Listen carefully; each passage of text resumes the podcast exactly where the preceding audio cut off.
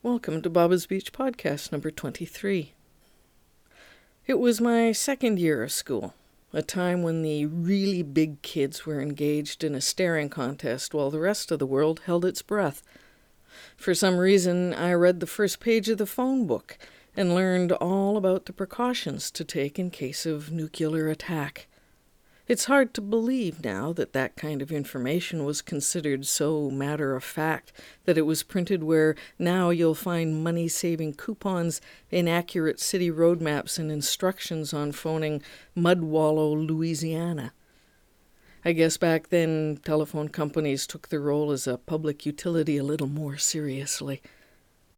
I know all this information was written with the best of intentions. But when combined with the construction of an air raid siren at the back of the schoolyard, I kid you not, and its weekly testing during school hours, it pretty much guaranteed an end to sleeping through the night for almost everyone at St. Rose Elementary. I had a series of dreams that were almost always the same spotting a mushroom cloud on the horizon and running like stink for home. Sometimes Mum was there. Sometimes I was alone in the basement. Sometimes I was at school, huddled with a few classmates in a ragged group in the rubble of the classroom, because there was no one left to take me home. As the years passed, the frequency of the dreams and my unspoken fears lost their edge.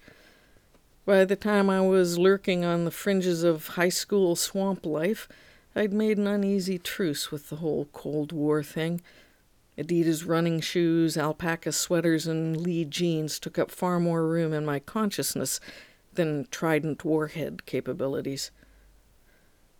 Every so often I'd make a play for Mom's sympathy, working myself into a lather over how stressful it was living under the threat of nuclear attack, the continual tension weighing heavily on the shoulders of my generation, knowing our lives could be wiped out in a moment by a nuclear bomb, the planet reduced to a cold, smoking mass of slag. Once I'd rung the curtain down on my adolescent case of the vapors, she'd just shrug and say, when I was your age, the bombs really were falling. My mom's brothers went over to Europe at the start of World War II and didn't return until the end of it. Her first fiance was a fighter pilot who didn't make it through that same little dust up. I kept saying it wasn't the same because the bombs were falling somewhere else, not right overhead like the nuclear bombs will. Mom kept saying they didn't know where the next bomb would fall in those days, and when it's your brothers over there, you worry. All this came back to me a few weeks ago when my daughter started talking about a book she was reading. We share a love of science fiction, Japanese anime, and Blackadder.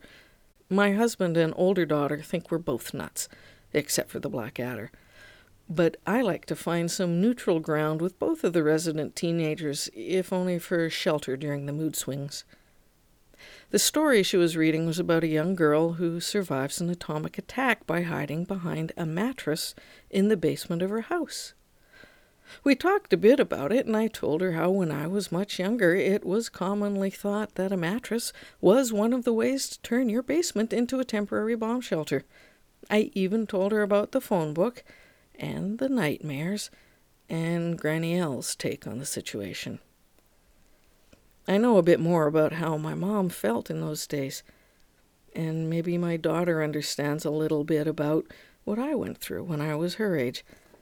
It doesn't seem to matter, though, because the more things change, the more they stay the same. I have managed to teach my girls a few basic survival skills, like how to find their way around the kitchen there is some need for refresher classes in intermediate dishwasher loading, however. Just like my mom did, sometimes I say things to my girls that make them storm off to their rooms. Other times I'll say something and they look at me like I just reached out and popped a fly into my mouth. And then I remember seeing that look from the inside.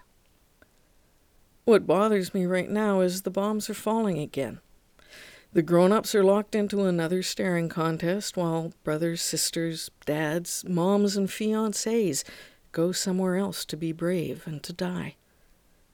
The nightmares have started all over again, only now I'm waiting at home for my girls to run in, breathless but safe, or praying they find a place to shelter the storm. Deep down, I know they'll get the opportunity to tell their children about Granny Mo and her silly dreams. Thanks for listening to the Baba's Beach podcast. If you have any comments, please visit us at babasbeach.ca. That's B A B A S B E A C H dot C A. Today's music was courtesy of the PodSafe Music Network. You can find links to the artists in the show notes at babasbeach.ca. I don't know you, but I want you all the more for that. And